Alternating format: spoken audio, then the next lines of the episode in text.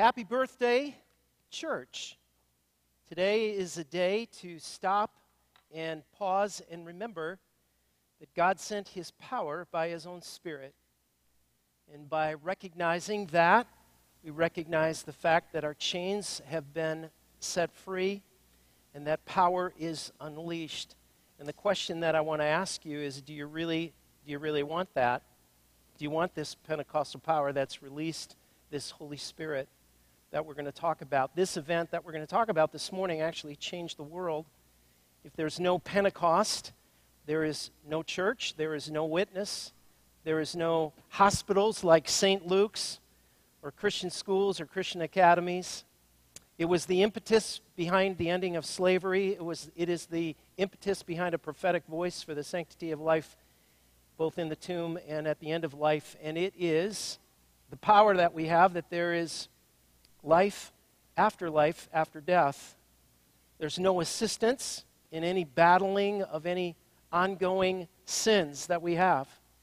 There was a song that I, I grew up um, singing uh, as, a, as a young man, and it went like this We are the church, we're the body of the Lord. We are all God's children, and we've been restored. The church is not a building where people go to pray. It's not made out of sticks and stones. It's not made out of clay. We're the church, the body of the Lord. We skip down. This is the part. We're the church. The church is not a business, it's not a committee or a board, it's not a corporation for the business of the Lord. We're the church. We are the church, the body of the Lord. We're God's children, and man, have we been restored. The church, it's the people living out their lives. They've been called, enlightened, sanctified for the work of Jesus Christ. We're the church, the body of the Lord. We're God's children, and we have been restored. So, the question that I want to ask you this morning at the very beginning is Do you really want the Pentecostal fire to come and burn up spiritual laziness or uncomfortable dif- indifferences that pertain to the kingdom? and instead be replaced with an actual zeal for the Lord's cause. Do you really want the Pentecostal power to be unleashed? And when this Pentecostal power is unleashed, it, it, it moves the church and individuals to a burning mission which disturbs normal rhythms and customs we have and become accustomed to, and it affects every area of our life, from our smartphone and our debit cards to our thought life and our downtime. So, my question is simply this Do you really want Pentecostal power to come? Because when Pentecostal power is loosed, it means power is unleashed. Do you want that kind of power to come and knock you down so that you spend more time on your knees and find yourself drawn to fasting and prayer? And that you can't help but witness what Jesus has done for you? Do you want that Pentecostal power unleashed in your life? And do you want this kind of power to overcome sinful habits oftentimes standing alone in your family or at work with heartaches to be faithful. Do you want this Pentecostal power? Well, yes. Yes, you do. Because you're not alone. The King of Heaven wants to freely give you His Holy Spirit every day and every hour. I love the song that says, Lord, I need you. Oh, how I really do need you. Every hour, how about every minute? I need you. You're my one defense. You're in my incredible righteousness. God, how I need you. So you personally may not like this Pentecostal power because it will affect both your flesh and mine.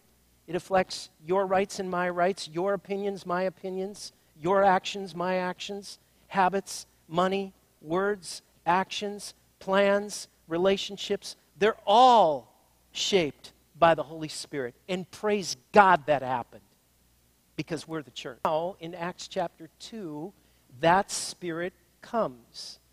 That Spirit is called the coming of Pentecost. And so it's not just Bethesda, but really this day is being celebrated literally around the world and in all kinds of different flavors and sizes of churches. And so what happened? This is what happened. Reading in Jesus' name. Acts chapter 2, verse 1. Did you find it there? When the day of Pentecost came, they were all together in one place, and suddenly a sound like a blowing of a violent wind came from heaven and filled the whole house where they were sitting. They saw what seemed to be tongues of fire that separated them and came to rest on each of them. And all of them were filled with the Holy Spirit, and they began to speak in other tongues as the Spirit enabled them. Now, they were staying in Jerusalem, God fearing Jews from every nation under heaven.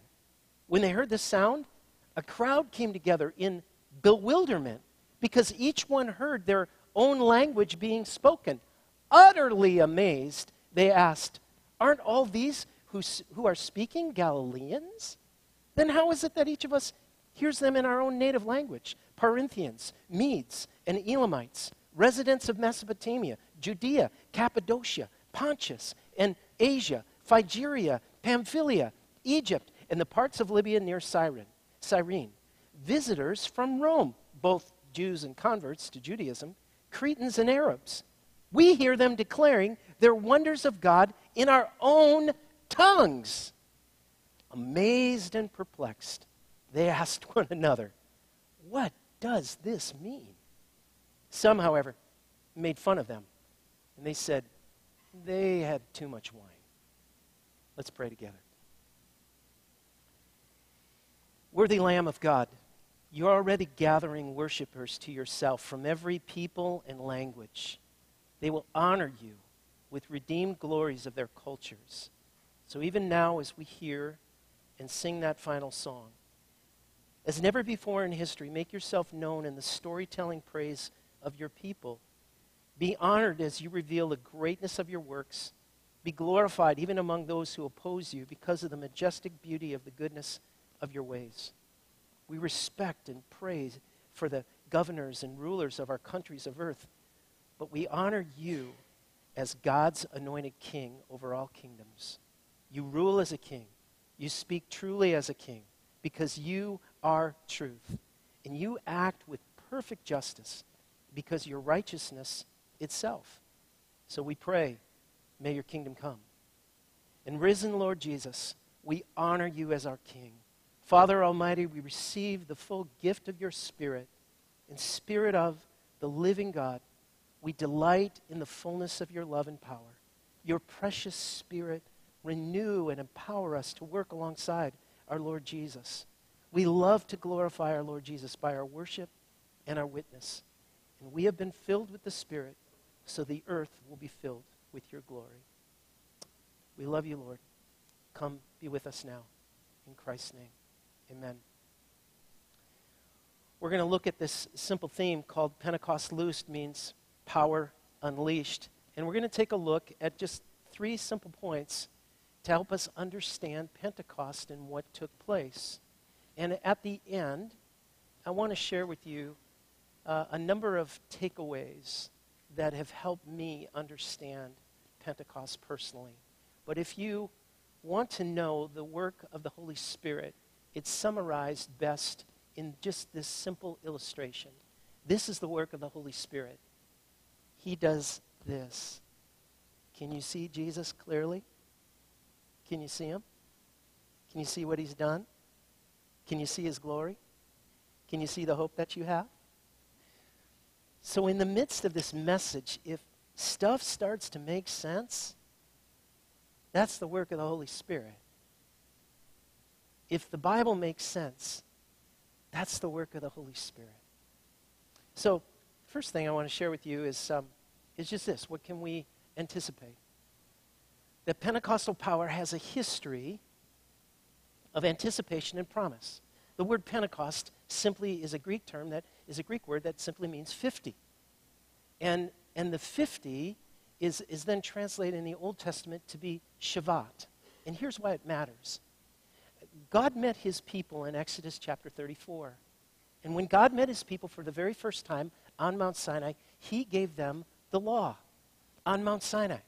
And it was his way of saying, I'm making a covenant with you, renewing the covenant he gave to Abraham. I will be your God. You will be my people. Here is my law. Here's how I want to follow. Here's what I want you to do. I want you to follow these and follow me. And this is a gift. People would recognize that and be aware of that. And as they followed the Lord and they wanted to honor him, God gave them different festivals and feasts. One of them was the Passover. They had just left Egypt and they had painted blood over the doors of their house so that the death angel would come. 50 days later, they were at Mount Sinai and God was giving them the law. He would later go on to say that there are three feasts that everyone should go to Jerusalem. That's why there were so many people there. One was Passover, one was the Festival of the Booths, and this was the third one, the Festival of Feasts. In fact, the Jews call it the Festival of the First Fruits, the Festivals of Joy. It actually was an agricultural uh, festival. I wanted to wear a John Deere hat because I thought that that would work. But the festival actually started first with barley, and then it ended with wheat. And it was a time of recognizing that God provides. He's faithful to His word, He loves His people, and He has a covenant with them. But then Jeremiah steps on the scene. Jeremiah 34, which God says, I will make you a brand new covenant. I will make a new covenant. In fact, new wineskins. In fact, my people will be first fruits. And so, Pentecostal power comes with not only just a rich history of pointing us to God's provision, His faithfulness, His covenant that He desires to be with our people, but it also comes with a powerful promise. And the powerful promise is this You and I are first fruits. Romans chapter 8, 23 says this Who not only so, but we ourselves are the first fruits of the Spirit, and we groan eagerly as we wait for the adoption of our sonship or our daughtership, the redemption of our bodies. So this comes with just this rich history that there's something behind this, that God wants to move in his people and call them again and again. The book of Ephesians, Paul will later write in the book of Ephesians that in Ephesians 1 13 through 14, that when you are included with Christ, when you heard the message of truth, the gospel of your salvation, when you believed, you were marked in him with the seal, the promised Holy Spirit, who is a deposit guaranteeing our inheritance until the redemption of those who are God's possession. That's why we say, that's why I say at the benediction, you are sealed like a ring. And he said, You belong to me. You belong to me. It's rooted in this beautiful festival. So Pentecost has a rich background of what God will do and what he was pointing to. His Spirit poured out on his people. Now, one of the loves that I have is that of history. And I also like church history as well, too. I teach a church history class, at a small Bible college outside Calgary, Alberta. Done it for about a decade. And as I've studied church history, uh, I become aware of just different heroes. And like, I'll meet women and men and go, man, those are really cool people. And they, they, they love Christ. And in the church, here in the United States at least, there have been three really powerful movements, four if you want to count the Jesus, the Jesus movement as number four. But the first great awakening was with George Whit, was with Jonathan Edwards. Then there was the second great awakening, and then a third great awakening. It wasn't called a Great Awakening, it was called the Azusa Street Revival. It happened in 1906 in Los Angeles. And it was multi ethnic, it was egalitarian, and it was powerfully moved. And God birthed from the Azusa Street Revival this beautiful denomination called the Assemblies of God and the Holiness Movement and Pentecostal, the Pentecostal movement. That's where it was birthed in 1906 from Azusa in Los Angeles. Now, I had always heard that, and, and when I heard this, uh, you know, the emphasis was on the gift of tongues, it was on the, uh, the prof- prophecies, it was on miracles. But as I dug into it and as I got ready for this message, I came across a quote from one of the founders of the Azusa Street Revival. And, and, I, and I realized he absolutely nails it. This comes from Pastor Philip W. Seymour. He's the son of an emancipated slave parents from Louisiana, the second of eight boys. And so, of course, I'm thinking she had a milk bill. You know what I mean? That's a lot of mouths to fill. But this is what he said. He said, the Pentecostal power, when you sum it all up, is just more of God's love. He goes on to say, if it doesn't bring more love, it's simply a counterfeit. That's it. When the Pentecostal power, it's simply more love. And if it's not, it's more, it's just a counterfeit. And so this week, as I was thinking about how, I thought, man, this guy just nailed it. I thought, now wait a second. That's what the Apostle Paul does. That's what the Apostle Paul, in a sense, says. He, he writes a letter to a church called Corinth, and he lays out what are the spiritual gifts. He lays them out in chapter 12 and in chapter 14. And you know what's in the middle? And if you're thinking, looking at me like, I think this is a trick question, it would be 13. Yes, that's right, it's 13. But in the midst of 13, 13 is the chapter that people read at weddings all the time. It's the love chapter. And smack dab in the middle of the love chapter is what Pastor Seymour was trying to get at, kind of shaking us and saying, Gang, don't miss this. This is what Paul writes. If I have the gift of prophecy and can fathom all mysteries and all knowledge, and if I have faith that cannot move mountains, but don't have love, I am nothing. And that's translated, I'm nothing. Pentecostal power then comes with both anticipation and it comes with promise. Here's the second thing.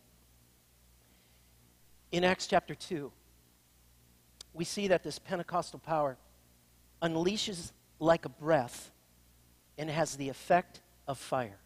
Look at what it said in verse 2 a sound like the blowing of a violent wind. The word violent there is only used one time in the New Testament, right here. You can also translate it terrible, or as it says here, violent, like it came in. Like, what's the point on that? Here's what I'm learning about God the Father He is both infinite and He is intimate. He is both terrifying and He is tender. And Jesus clued us in on that. He said, When you pray, pray this way Our Father in heaven, holy and sacred is your name. That means set apart. There's no one like you. And if you say, Is it either or? It's both and. And so this breath comes in. This breath that's translated in the Old Testament, the, the way that the Holy Spirit is seen in the Old Testament is through a word that means that goes like this. It's this word. It's ruach. Ruach. And it means wind, it means breath, and it means spirit all together. If there's ambiguity there, yup. And you see it right away in Genesis chapter 1 2. Now the earth was formless and void, and darkness was over the surface of the earth, and the Spirit, the Ruach of God, was hovering over the surface of the winds, of the waters. Genesis 8 1, after the Noah flood, the Spirit dried up the waters after the flood. You see it in the locusts. Have you been beat, bitten by uh, fleas and bugs this weekend? Can I just get a oofta yeah? You know what I'm saying? Think about when the Spirit of God sends in a plague of locusts. Same word. This word is used by King David in Psalm 51. Do not take your ruach your Holy Spirit from me. And finally, in Ezekiel chapter 37, that the prophet Ezekiel talks about Ezekiel's dry bones. God breathes his spirit, and he still does. So the Pentecostal power both unleashes the breath and the fire and the effect of fire. Exodus chapter 40, verses 35 through 38, gives us a, a hint of this. In all the travels, it's a historical account. In all the travels of Israelites, whenever the cloud lifted from above the tabernacle, this traveling tent where God's presence was, they would set out. But if the cloud did not lift, they did not set out until the day it lifted. So the cloud of the Lord was over the tabernacle by day, and fire was in the cloud by night, in the sight of all Israelites during all travels. Now, you might hear that and go, okay, that's a one and done deal, right? No. If you get to the book of Deuteronomy, the second giving of the law, listen to these verses, and I've listed them here for you to follow. In Deuteronomy, here they are. Listen. Then the Lord spoke to you out of the fire. You heard the sound of the words, but you saw no form. There was only a voice. Verse 15. You saw no form of any kind of the day the Lord spoke to you at Horeb out of the fire. Verse 33 Has any other person heard the voice of God speaking out of fire as you have lived? Finally, verse 36 From the heaven, he made you hear his voice in discipline, to discipline you. On earth, he showed you his great fire, and you heard his words from out of the fire. Okay, I heard you say he speaks out of the fire. How does this make sense? I am so glad you asked. As God spoke in the Old Testament, now he speaks in the New Testament. And now there's a shift in focus. There's a shift in focus. Instead of division, it is now being multiplied. And people are being unified under this statement Christ has risen from the dead. Look what it said in verse, verse 8 of Acts chapter, Acts chapter 2.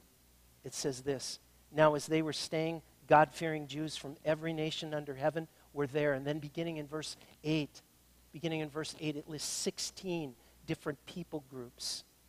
There is not a, there is a unifying proclamation that Christ is Lord, that the gospel will go forward in every tongue, in every tribe, in every nation, in every people group, and it starts here. Now it's happy birthday.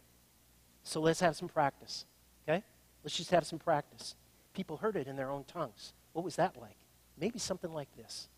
So they heard this word, welcome. And in Chadian Arabic, that's fadalo. Say that back to me. One, two, three. Ready? Fadalo. Okay? In Spanish, it's carino. Ready? One, two, three. Carino. In Chinese, it's Hao Ying. Say that. Hao Ying. They heard this in their own language. You're really good. Practice two. Ready? This one, it means you, oops, this one means you are loved. In Chadian Arabic, it's inte mabab. Ready? Say that with me. Ready? Inte mabab. In Spanish, it's eres amado. Eres amado. And in Chinese, it's ni bei ai li. Ni bei ai li. And people heard it in their tongues just like you said it, and they said, What is going on? This is what's going on. Peter says very clearly in verse 17, he says, In the last days, God says, I'll pour out my spirit on all people. Your sons and daughters will prophesy. Your young men will see visions, and your old men will dream dreams. This is what Pastor Brian read at our call to, for our call to worship. Peter said, You're living in the last days. And before you think, oh, that was just Peter. No, no, no, no, no. Time out, friend. This theme of last days is seen throughout the New Testament. It's seen in 2 Thessalonians chapter 1. Paul writes to a church in Thessalonica. It's seen in the beautiful sermon in Hebrews chapter 1, last days. And then Jesus' little brother, who writes the book of James, in James chapter 5, he talks about the last days. So, what does it mean? It means this that Christ Himself, Christ Himself has paid the penalty. That slaves would be released. That He has fulfilled all the demands, all the requirements, all what was designed to walk in obedience. He's fulfilled them all. No one's good enough on their own to say, I'll take my chances in front of a holy God. And Christ doesn't just lay down more rules, He completes all the requirements. And the way, Christ not only shows the way, He is the way, and the cross is God's extension to us. It's not us trying to get to God, it's God coming to us. And so these are the last days that people need to hear the message and the power of the cross. But it gets really good.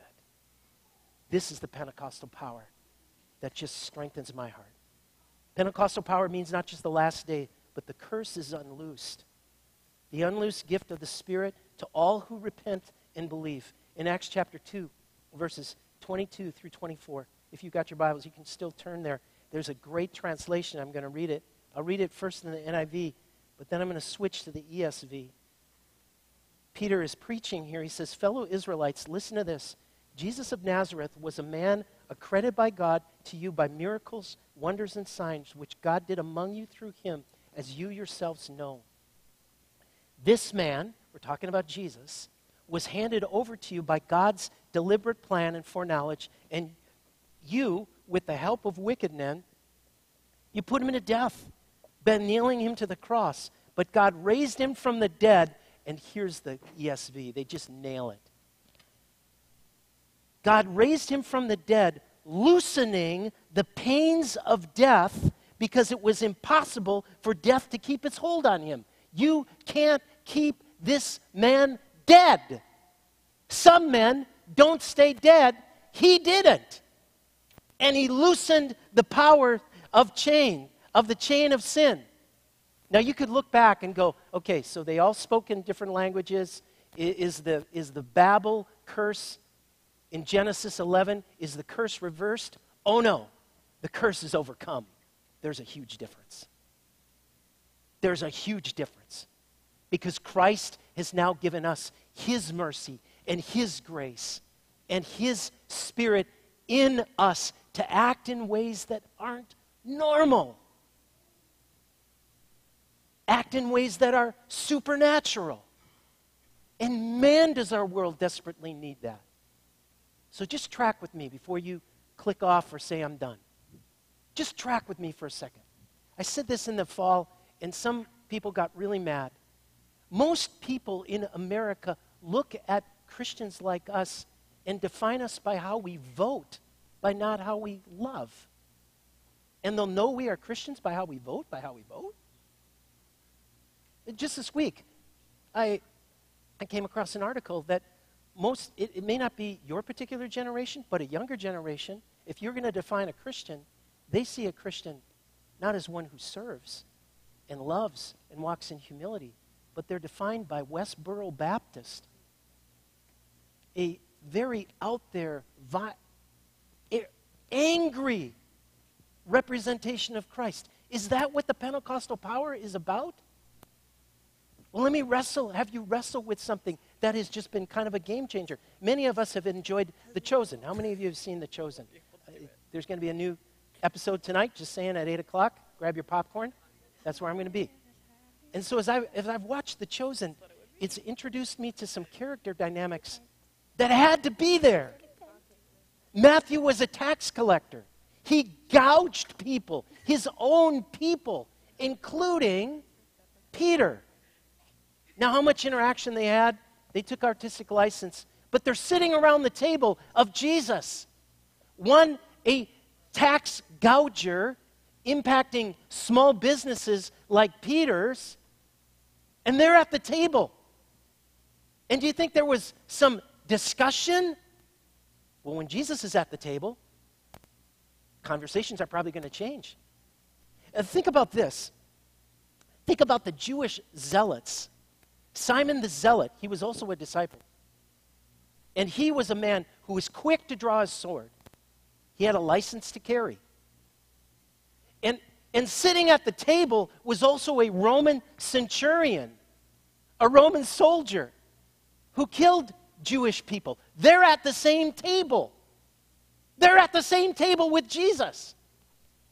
And you could go on and on. You could talk about Joseph of Arimathea, the guy who was a Jewish council member and stepped up and allowed, wanted Jesus' body, gave Jesus' body a physical place to bury, fo- rule follower, pious Jew, the Bible tells us.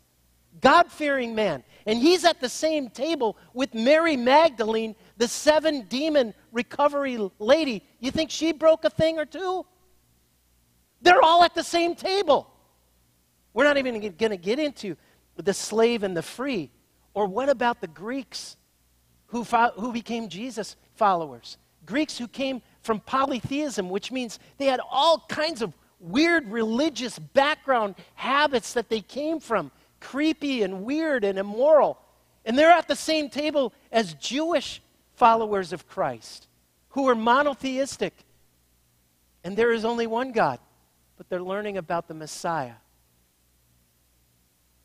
This is what God has always done. He's always unified people. It's not a reverse of the curse, friends. It's a beautiful diversity that God is going to reach the nations through His Holy Spirit and through you. We gather as a church to worship, to hear the Word of God. We gather, but now we scatter. And you're going to reach people that I'll never reach. You're going to have gospel conversations that they would never talk to a pastor about. And it could be done at a over a coffee break room, it could be done at a Taco Bell. And you might fumble and bumble and but you're going to bear witness to the cross and to who Christ is. Now we always we always do this at the end of our message. We ask just two simple questions. What's God's word saying? And what's he asking you to do about it? So here's the questions. Acts chapter 2 says this in verse 12. It says, They were amazed and perplexed by what they had seen. What in this account makes you go, Whoa, that's incredible? Whew. Breath of the Spirit? The tongues of fire?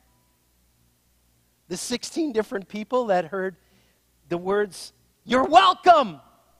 You're welcome here! You are loved here!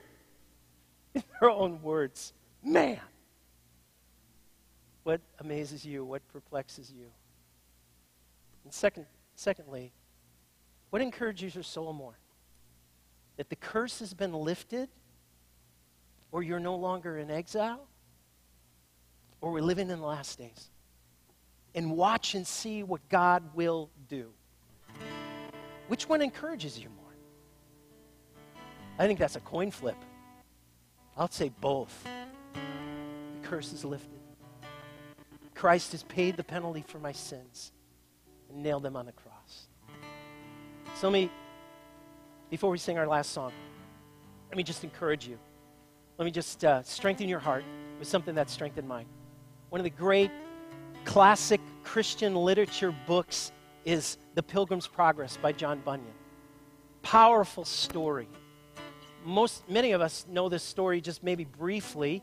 It's about Christian who grew up in the city of destruction, and he comes across the scroll, which is the scriptures. And as he reads the scroll in this story, Christian realizes that he has to leave the city of destruction and go. And as the more he reads, the, what he's done weighs on him like a sack, and soon he's bent over with this weight of guilt and sin and recognition on how he's violated the things of God. And there's the beautiful scene where Christian walks up the hill, and as he's looking at the cross, this, this weight comes off Christian and it rolls down the hill and it lands in an empty tomb. At that point, he's given new garments and he continues on his journey.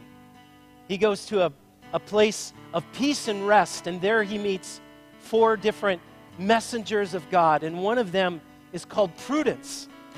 And Prudence asks Christian how he can continue on through entanglements and through discouragement. I thought that's pretty practical. Do you not find that it's sometimes it's those things that have been subdued, but at other times they're your greatest entanglement? In other words, don't you wrestle with sin and doubt and despair when you leave this place? He says, Yes, says Christian. But the former is seldom the case.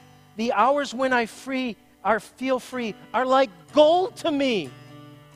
Prudence, the messenger, says, Can you remember how at times those agitated thoughts seem to be conquered and Christian says four things. He says, Yes, when I remember what I saw at the cross, that will do it for me. And when I gaze the embo- em- embroidered coat of who I am, that will do it for me. And when I read the scroll and I, I carry it close to my heart, that will do it for me. And when I meditate about where I'm going, that will do it for me. Listen to those four. That is what the Spirit of God equips, empowers, and fills you with. Reminds you of the cross of Christ, reminds you of what He has done, reminds you of who you are. A daughter of the King. That's your first identity. A son of the King. That's your first identity. And then the, the Spirit of God, when we read God's Word and it becomes alive and living, that's what the Spirit does. And then the Spirit whispers to you and says, Child, you're not home yet. There is life, after life, after death. And what awaits us is great joy, unspeakable. Anything that you enjoy is going to be a hundred gazillion times cooler and better in heaven. Quote me. If I'm wrong, I owe you a pizza when we get to heaven. This is what awaits us. So now we gather, and now you're scattered. Now you go out, filled with the Spirit of God, as you say, Lord, you got to help me. I need you every hour and every minute. And he doesn't get tired of that prayer. He does not get tired of that prayer. This is Pentecost. Happy birthday, church. Let's pray. Father in heaven, we thank you so much that we can gather. We recognize that there's people that are gathered all around the world in really big churches, in some house churches, in some underground churches, in some with huts. But the name of Jesus is being lifted up around the world because of this event. And we get to be a part of it. So we just humbly say, I'm you're you're the potter, and we're simply clay. Receive. Receive our praise and worship to you, our adoration, our confession. In Christ's name. Amen and amen. Let's stand together. Sing this last song.